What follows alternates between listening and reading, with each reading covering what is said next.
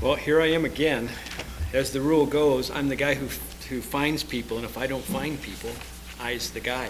So, uh, actually, this is my week this week, and last week I couldn't find somebody, and so I thought, oh, I'll, I'll surely find somebody by then if I. Here I am. Okay, so.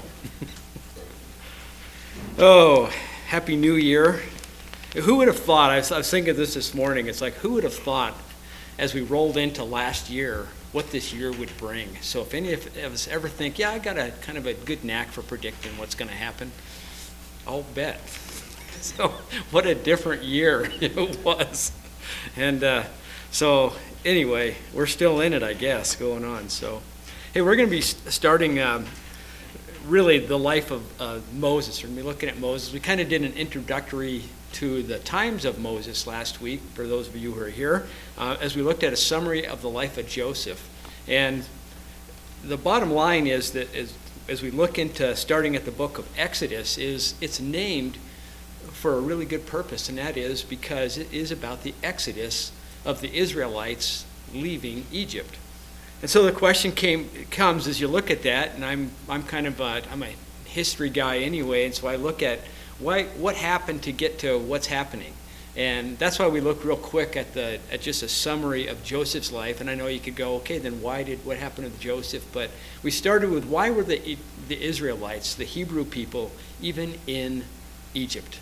And it's simply because if the, the if you remember the story, and so uh, those of you who weren't here last week, uh, but you know the story most likely anyway, that Joseph was one of 12 sons at the time of when he, when he was sold. Um, he was uh, the favored son of Jacob, who later became Israel. And he was sold by his brothers to, uh, to a band of gypsies, basically, traveling through, who sold him to the Egyptians. And, and then a great famine came, and in came um, Joseph um, as, the, as a messenger from God, and greatly used by God, and then he was greatly used to save the nation of Israel.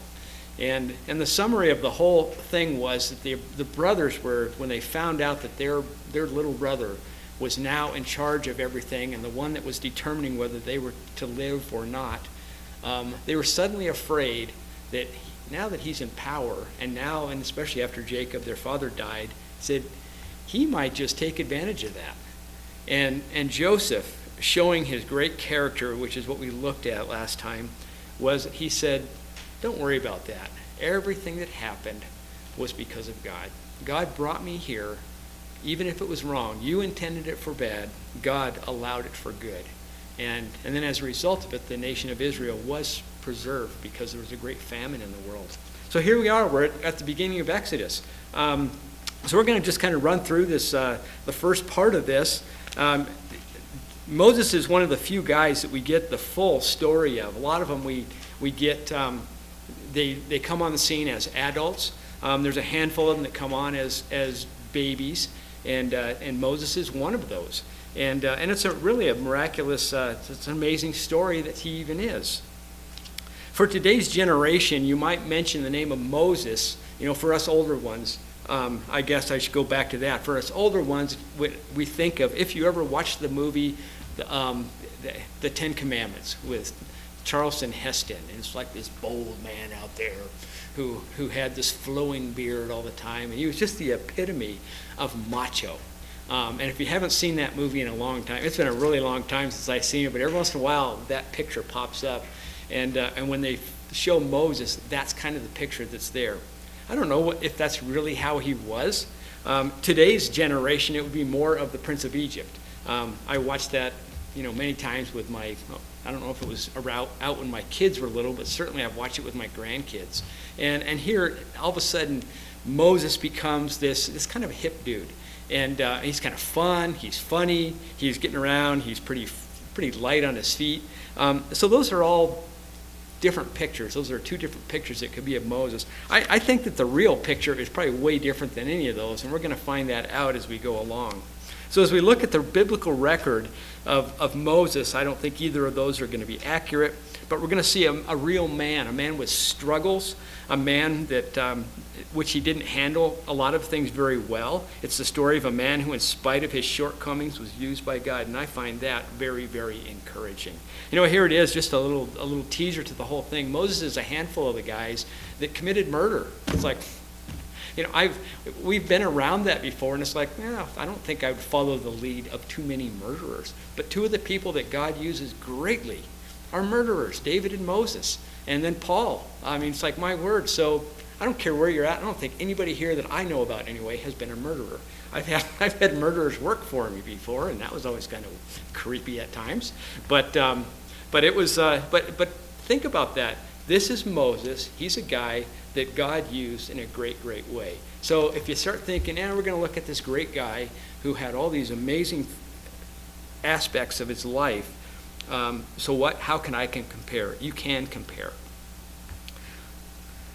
It's now approximately 350 years after the time of Joseph, and the Israelites, uh, from when they arrived in Egypt. We're told that at the beginning of, of verse uh, of chapter 1, let me just read. I'm just going to kind of go through this, this uh, this chapter, and we're just going to hit some highlights on things. I'll give a little commentary as we go along. But starting in verse 5, the descendants of Jacob numbered 70 in all. Joseph was already in Egypt. Now Joseph and all his brothers and all that generation died, that the Israelites were fruitful and multiplied greatly and became exceedingly numerous, so that the land was filled with them. So here the, there, there's a lot of them now, from a small band of people, which I said last time, you could have literally loaded them on a couple of, of Greyhound buses and drove them there. That's just how small that nation was at the time. And now it's probably millions of people. I mean, it's a lot. 350 years, a lot can happen. And they were pretty, pretty productive. Verse, verse 8 tells us this Then a new king who did not know about Joseph came to power in Egypt. Look, he said to his, to his people, meaning the Egyptians, the Israelites have become too numerous for us. Come, we must deal shrewdly with them, or they will become even more num- numerous. And if war breaks out, we'll join our enemies and fight against us and leave the country. So that so they put slave masters over them to oppress them and force labor, and they built Pithom and Ramses as, as store cities for Pharaoh. So exactly, it's kind of it's one kind of a strange thing. Here, these people were free when they came in and they became very prosperous. They, they were working the land. They, um, they, were, they were shepherds when they came, which is kind of a, a, little backstory of this is part of why the Egyptians may not have liked these people. The, the um, shepherds that we've talked about often about in Scripture were really a very low status of people. We think we think about that with uh, with Christmas season a lot of times. They're just a had a low status in culture. The Egyptians despised shepherds. They were an agricultural country. I mean, uh, yeah, agricultural country and land. They, they really were famous for their great grain and everything, which is why they were so successful during a famine. Um, I mean, they had the, the land to do that. And obviously, Joseph managed that well at the leading of God. But, but here it came in, and a little story of, of going back to as, as Joseph talked to his brothers, he said, Okay, now, when the king, when the Pharaoh comes to you and says, what do you do? Because they wanted to have something to contribute to the to this new place that they were coming to. He said, "Tell them you are keepers of livestock. Don't tell them you're shepherds." And the reason was is because the shepherds were loathsome to the Egyptians. Yeah, cattle was okay, and um, and grain and farming was okay, but don't tell them you're a shepherd. And so, knowing the wisdom of his brothers all the time, when the when the Pharaoh came to him, came to them and they said, "So what do you guys do?" uh, we're shepherds. It's like, you've got to be kidding me. And Joseph's standing in the back. You're just going, will you guys ever listen to me? But no, they didn't. And so it, it goes on. So it just kind of history would say that, that that's part of what was going on here is that they were just loathsome to the, to the Egyptians. Not only had they grown in great number, they were productive in the land, but suddenly they became slaves. And so as, as, as time, it was just kind of an, as osmosis goes, that they just kind of became slaves of the Egyptians. It's likely that the king that's referred to here, this just calls him Pharaoh, um, it's not only a new person, but it could most likely be, as history and tradition tells us, it's probably a new ruling family. And so here he is. He's, it says that he didn't know about Joseph. He didn't know about all the good things that Joseph had done many years before that. Um, and so, and he feared the numerical strength of the Israelites, Israelites and began to look for a way to diminish their number. He feared that they would become allies with their enemies and would overcome them and leave Egypt. Interesting that everything that Pharaoh was afraid of is what came about in spite of his efforts.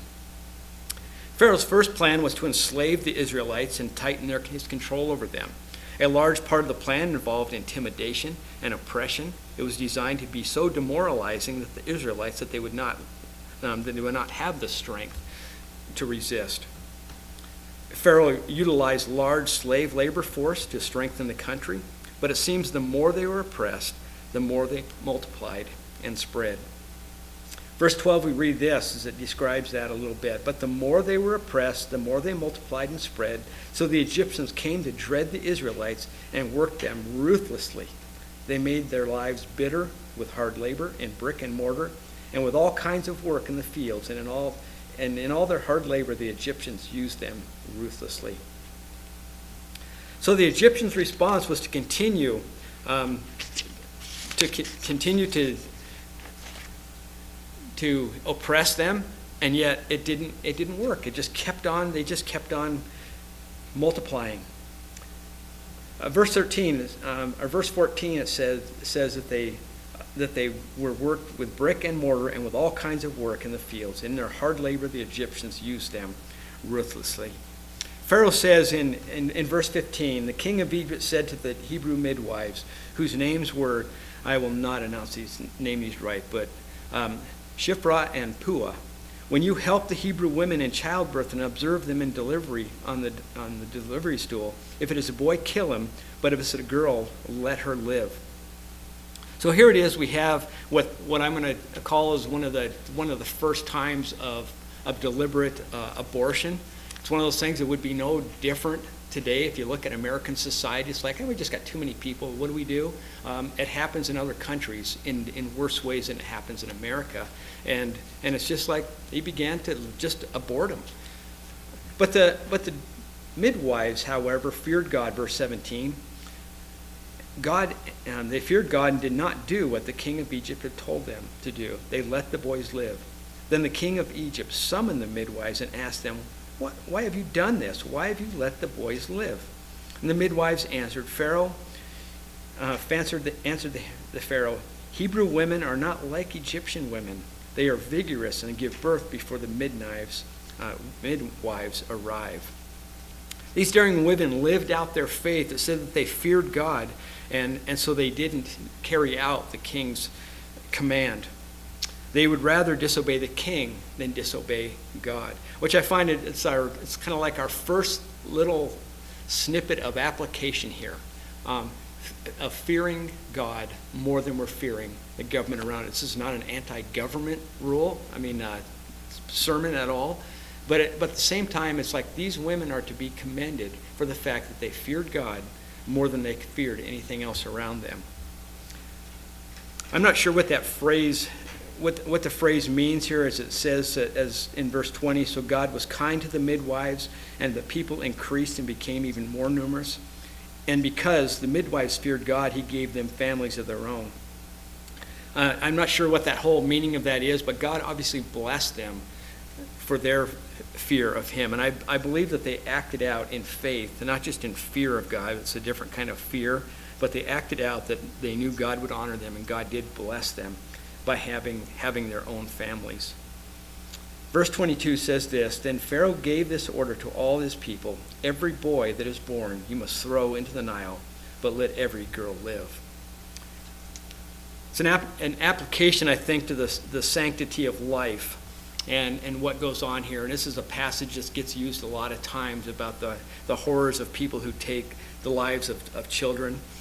And uh, that's not purpose of the sermon, but it is definitely showing how, how society looks sometimes at the a lack of, of sanctity of life. Here it was, it is as it is a lot of times now, it's an inconvenience. Pharaoh himself was just afraid of, of uh, them coming into more power than what they had and, and overtaking him. It was just a fear.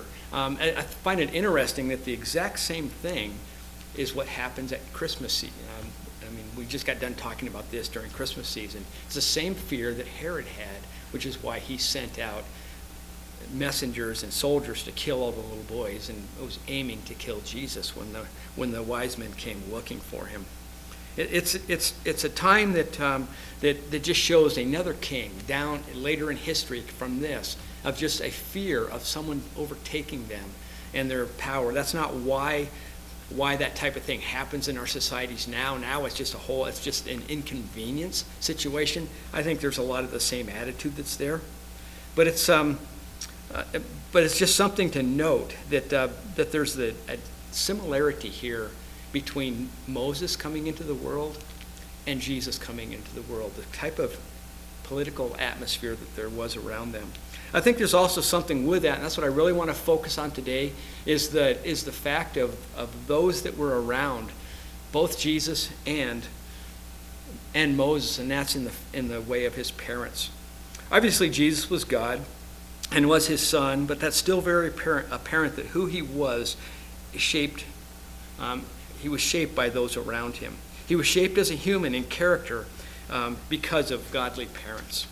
And we're going to find out here as we, as we start looking a little bit farther um, into, this, into this story that Moses had a similar heritage, which I believe shaped who he was.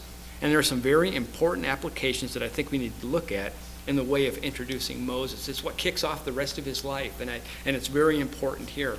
I want to share with you two principles, particularly about faith, that we see in this passage, and one application about passing on a heritage of faith to our children grandchildren and to anyone else we have an impact on. Now, I thought about this as I was preparing this message, and I just, especially because we just came through Christmas, and I'm watching this house full of my grandkids running around, and uh, and some of the things that they that they said and they did that were response um, they were responding to to us as adults sometimes. Sometimes that was good sometimes it was bad. And uh, so as i'm preparing this I, I, looked at it and i said you know something? This isn't just for parents though as we're even though we're talking about parents here. It's great for grandparents.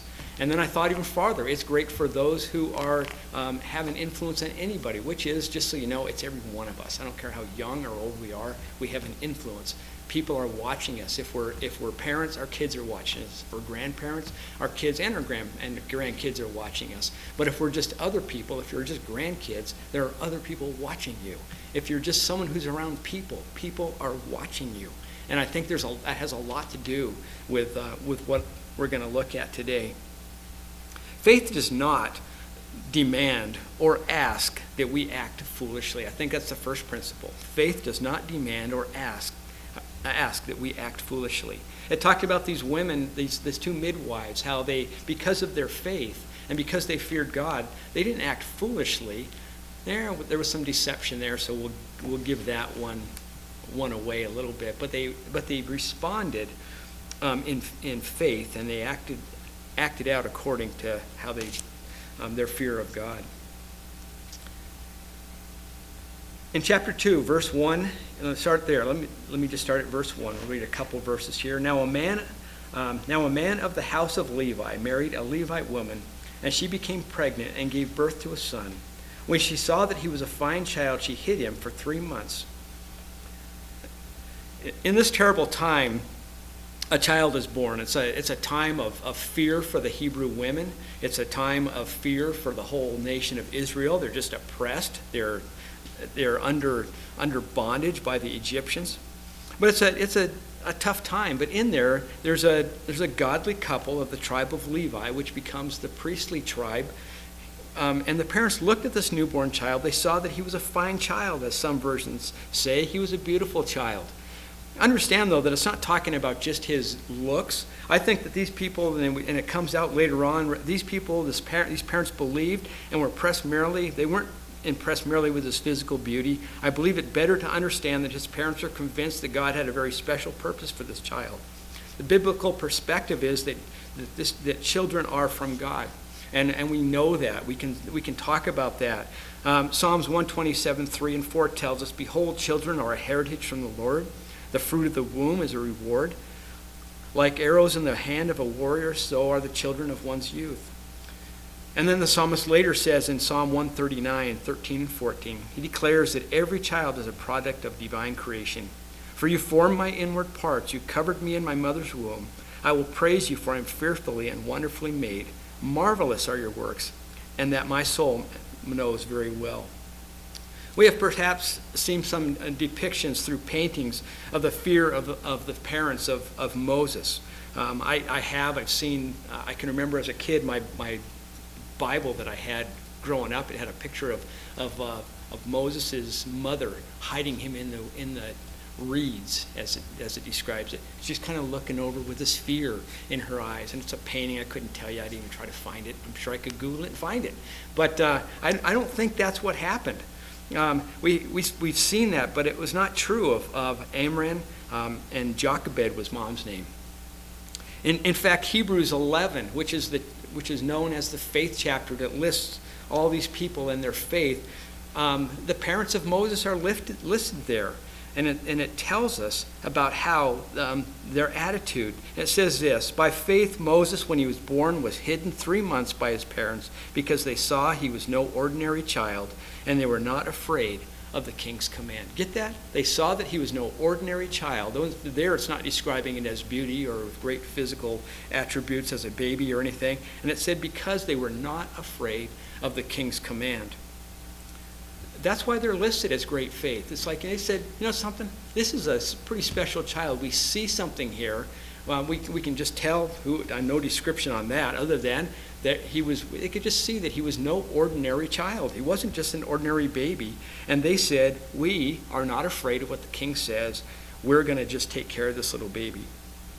To understand it must be remembered that there are, two threats that are typical in this kind of command from such a king, and that would be the, um, the fear for the child, but then also fear for their own lives, because that would be typically the case. If you disobeyed me, I'm killing you too. But they weren't afraid of the king, it says. If you kill your baby, you will live. If you don't kill the baby, you risk your life.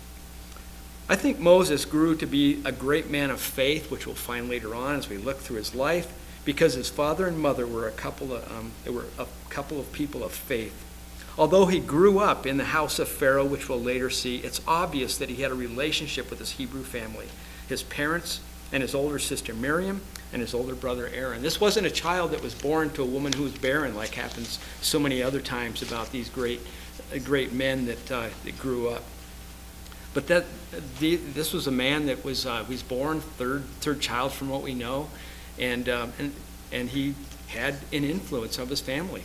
Think about this: How would you like to try hiding a baby for three months? That's what they did.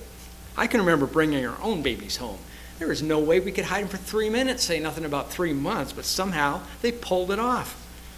And then while they did this, they were, they were risking their lives of saving the baby. And I don't know if the baby grew got big enough. It doesn't describe a lot of things here, but it does tell us this: that then mom made a basket out of um, out of weeds and whatever else. It, it it describes what it was, and I think different versions even say different things, but it doesn't matter. She made a she made a, a, basket out of grass, covered it with tar and pitch that she'd scraped off the banks of the Nile, most likely, and made this this floating basket, this semi-waterproof basket, and and pushed Moses out into the into the water. Now, back up a little bit more. I know some of the stuff is just semantics, as we say. It's like hmm, some of these pictures that we grow up with. Is uh, I, I know I always saw and probably saw it from a movie, maybe saw it from a flannel graph board. But you know, here comes here comes Jochebed goes down to the down to the water and kind of shoves the little baby out there. Again, I kind of got shot as I was studying this this week um, because because that's not exactly what happens.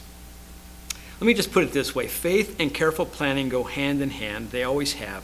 So, first, we have that faith does not demand that we act foolish, which is what I don't think that, uh, that Jochebed and, and Amram were acting foolishly here. They were just have, they had great faith. So, first, faith does not demand that we act foolish. And second, faith does not mean that we do not have to plan. Let me read chapter 2, verse 3 and 4.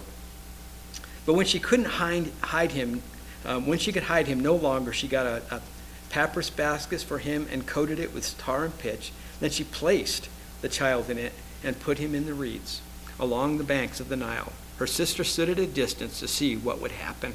There's a lot right there that, that until you start looking at that, um, a lot of times I, I've never looked at this, this this passage like this, I kind of skip over it and let's get to the next part of Moses, the, the part where we'll, we'll hit here, where he is found.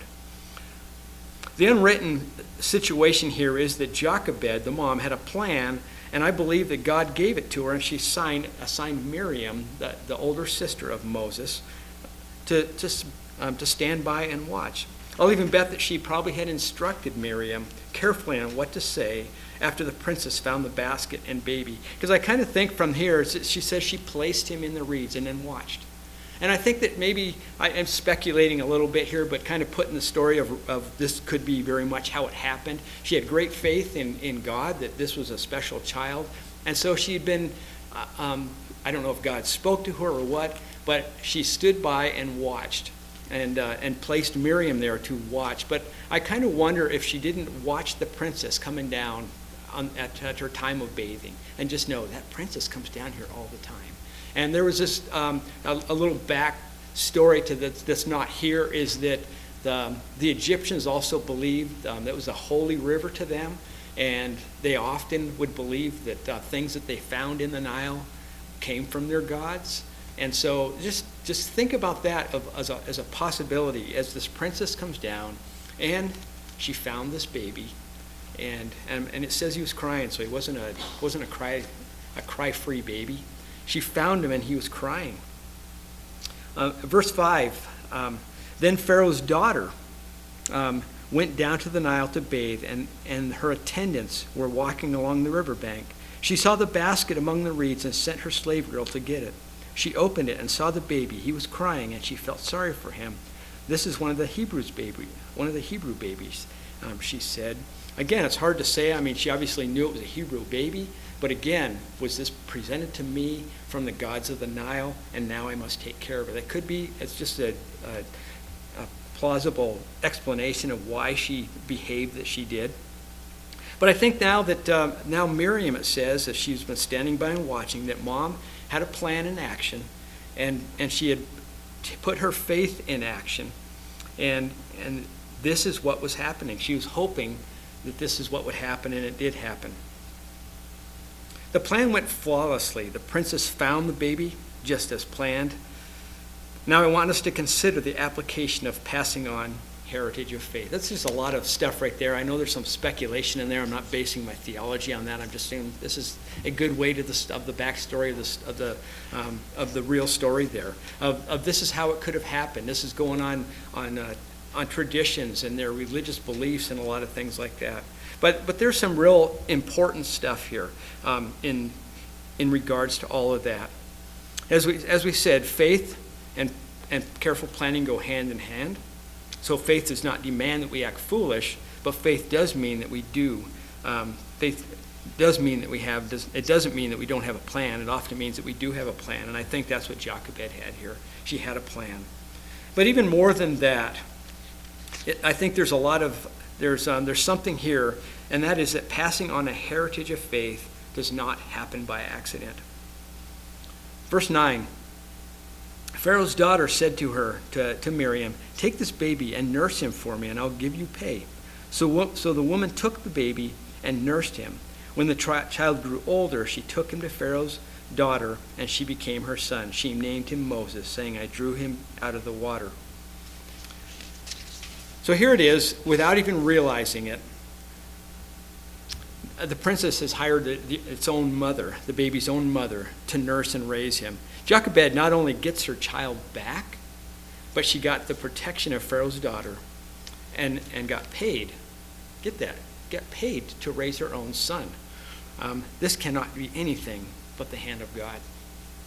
Jochebed had Moses under her care until he was weaned and beyond while he was growing however, however long this might have been, it doesn't say exactly what it what it been. It's everything from tradition could say just when he was nursed, or it could have been when he was a young um, a young boy. But no matter what, it just says that he was um, that he was raised for um, for a while. And and so so here we have. I want us to look close at these words that not only are parents the ones that have an influence, because here was the great thing is that Jochebed now and Amram, the father, had a, had a great opportunity to raise up their son, Moses. Jochebed had Moses under her care until he was weaned and way beyond growing. Close to 6 million Americans will take a, uh, make a life changing experience this next year. They will have children. And how they raise these children will have a greater impact on our society than any else, anything else that they do in life. Think about that for a minute. That, that's a lot of little babies that come into the world. And, and what's going to change our country if we go, I, I just hope our country doesn't continue like it does or things can turn around. Think about this for a minute.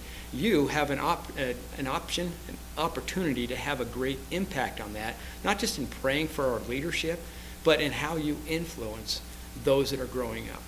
You have, you as, as, as parents, grandparents, as, as uncles, aunts, as people that just have an influence on others, those of you who are around young kids have a great influence on who they become. I, I watch these little kids come up here, and uh, and it's fun to see that, and uh, and the with the noise and the chatter, which different times it's like, you know, kids can kids noise can be really irritating sometimes, and yet just think about this: is that um, is that you have an influence on these little kids that are here you have an influence on those that are younger than you, no matter what you are. You sometimes have influence on those that are older than you, whether you like it or not.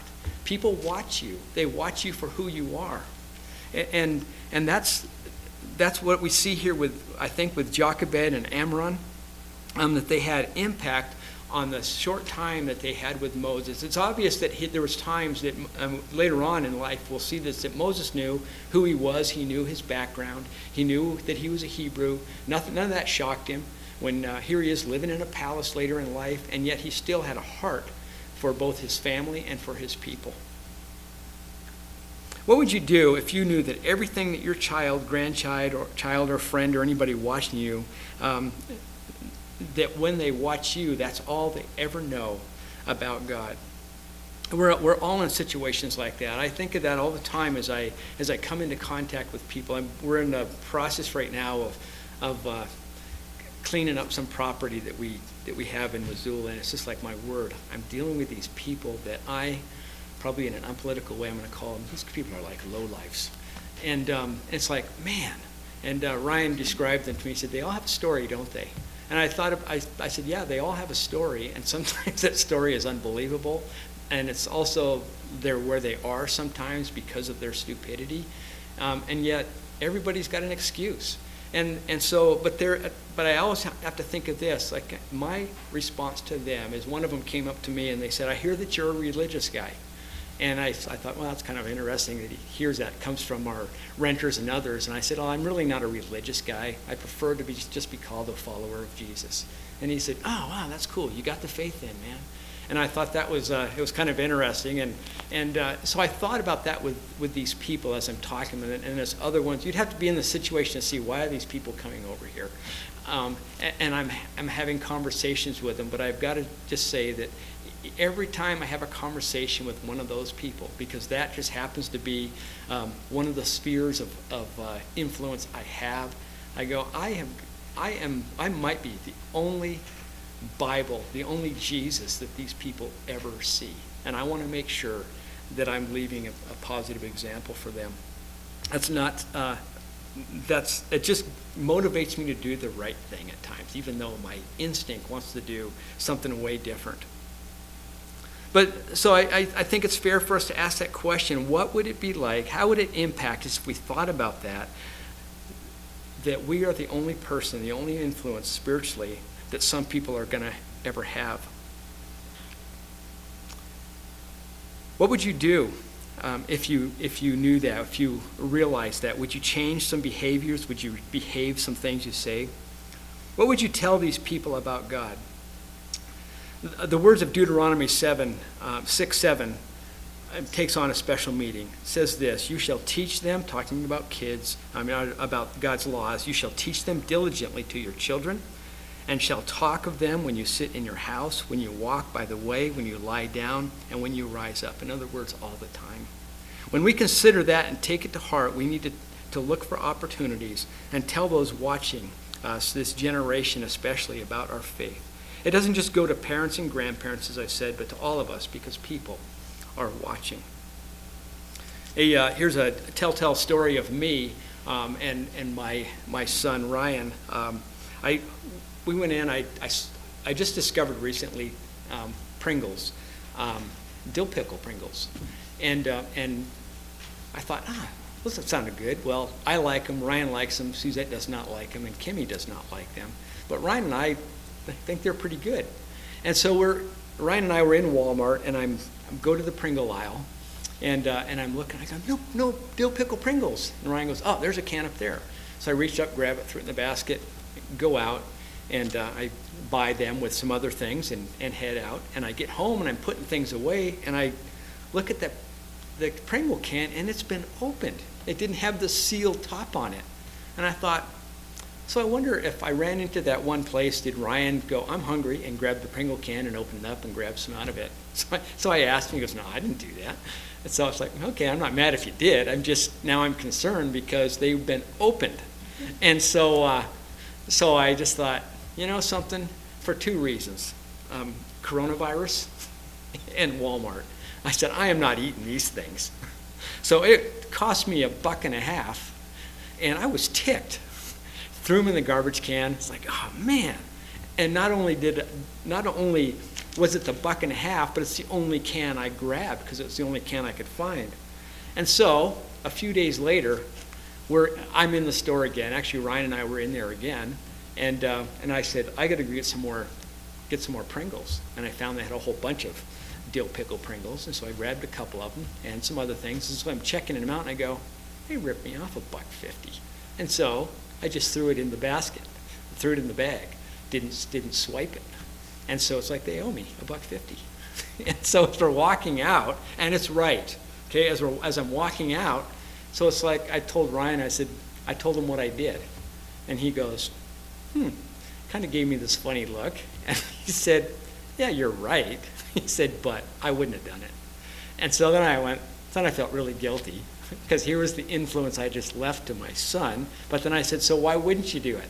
And he said, Because you taught me better. and I thought, Okay, here's the. here's the. I wouldn't do it because you taught me, and, uh, and yet I did it. And so I made it right. I just want you to know. So I asked my wife, I said, So here was the situation. She goes, Yeah, same thing ah, you're right, but I wouldn't have done it. Yeah, they did owe me a buck fifty. So I just want you to know the next time I went there, I swiped one can twice. And so I straightened out their inventory and I paid for those and I got ripped off a buck fifty. That's still important to know. But it was only a buck fifty and I'm okay. But but here I thought about that. This is kind of a kind of a shameful pat on my back. And I said, I'm glad I left that impression to my son in two different ways. Is that as he said, you raised me better than that are different than that. And yet, at the same time, I was proud of that. and yet, I was like, eh. this. I had to think about, okay, so what if I had been the parent who just did that all the time? And so that's not to condemn you or anything. It's just to, for us to realize, you know, people are watching us. Our kids are watching us. Proverbs 22 6 says this Train up a child in the way he should go. Even when he is old, he will not depart from it. We don't know how old Moses was when he moved with the princess and she officially adopted him, other than knowing he was older. So that's the description that it gives us. It was obvious, though, that he was aware he was a Hebrew, as I said, and that he knew his family. Let me just uh, close this out with this. Again, as parents, grandparents, influencer of others, which is all of us, it's never too late to have an impact on others with our faith and we're going to see that, uh, that that had a great impact on Moses as we look in his life over the coming months. We're, this is one of these stories that uh, there's going to be a lot of practical stuff in it. It's like uh, we're not going to look at everything in Moses' life. It's, it's, it's uh, if I was preaching every week, it'd still be a long time, so we're not doing that at all. But we're going to look at a lot of great things from Moses' life. But I want you to understand that, that, that his family had a huge impact on him. And it, as it, especially when it talks about his parents in Hebrew, uh, yeah, in the book of Hebrews. And so I think that affected Moses, and we're going to see that more and more, and it's just a great introduction to who he is. Let's, let's just pray, and then we're going to have a time of uh, communion. Heavenly Father, I am so thankful for your word And in this very practical sense, as we look at Moses, we look at his parents, we look at the situation around him, God, it's, uh, it's not a whole lot different than what we're facing all the time. I just wanted to say thank you for the, the positive influences on my own life, and I know we've all had that. And I pray that each one of us would, would not just be a positive influence, but we would be a godly, faithful influence on those who are following us and looking to us. Give us opportunities to live out that faith, and, and then give us opportunities to share the message of what it is. And so I pray all this in Jesus' name. Amen. If I could